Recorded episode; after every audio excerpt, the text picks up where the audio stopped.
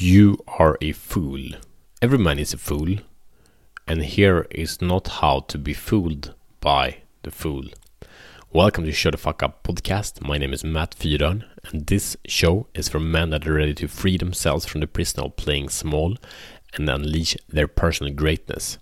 We do this by mastering the four areas that creates a meaningful life, being purpose, passion, power, and profit. So what is the fool? It's the fool or the trickster or the ridiculous dude, right? It's the joker. That's it.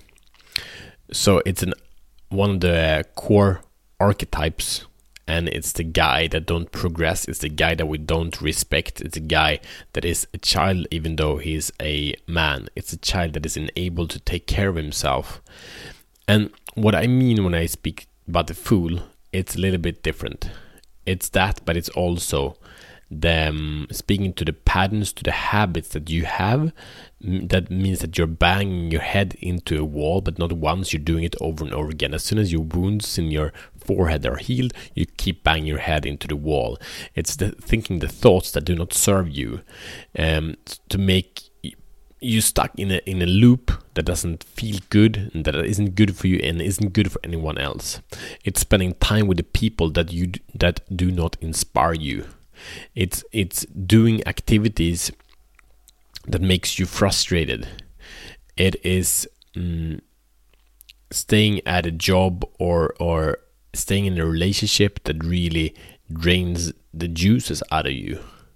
It's doing the things that take energy instead of giving energy. It's doing the things that bring you down instead of lifting you up. So another way of describing this is also, these are the things that are in your zone of incompetence. You're not good at it, but you keep doing it anyway. And when you do it, if you look from outside, you look like a fool. You look really ridiculous. There's nothing wrong with that. We've all been there. But the question is, for how long are you going to stay there? On the other side of the fool is, of course, the genius or the king that does what he's great at and he masters that. It can be a really, really small thing, but he masters that, and everyone respects him because he knows what he's good at, and he chooses not put his hands where he doesn't work, where he's not effective.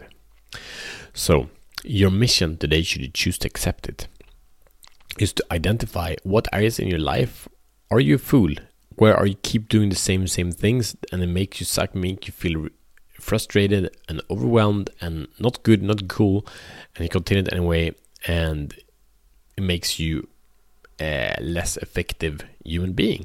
What are those areas? List them. Number 2, identify one or more things that you can stop doing immediately. Share this episode with a man that is ready to free himself from the prison of playing small and act less foolish and bring in and embody his authentic power. Thank you. I see tomorrow as better men.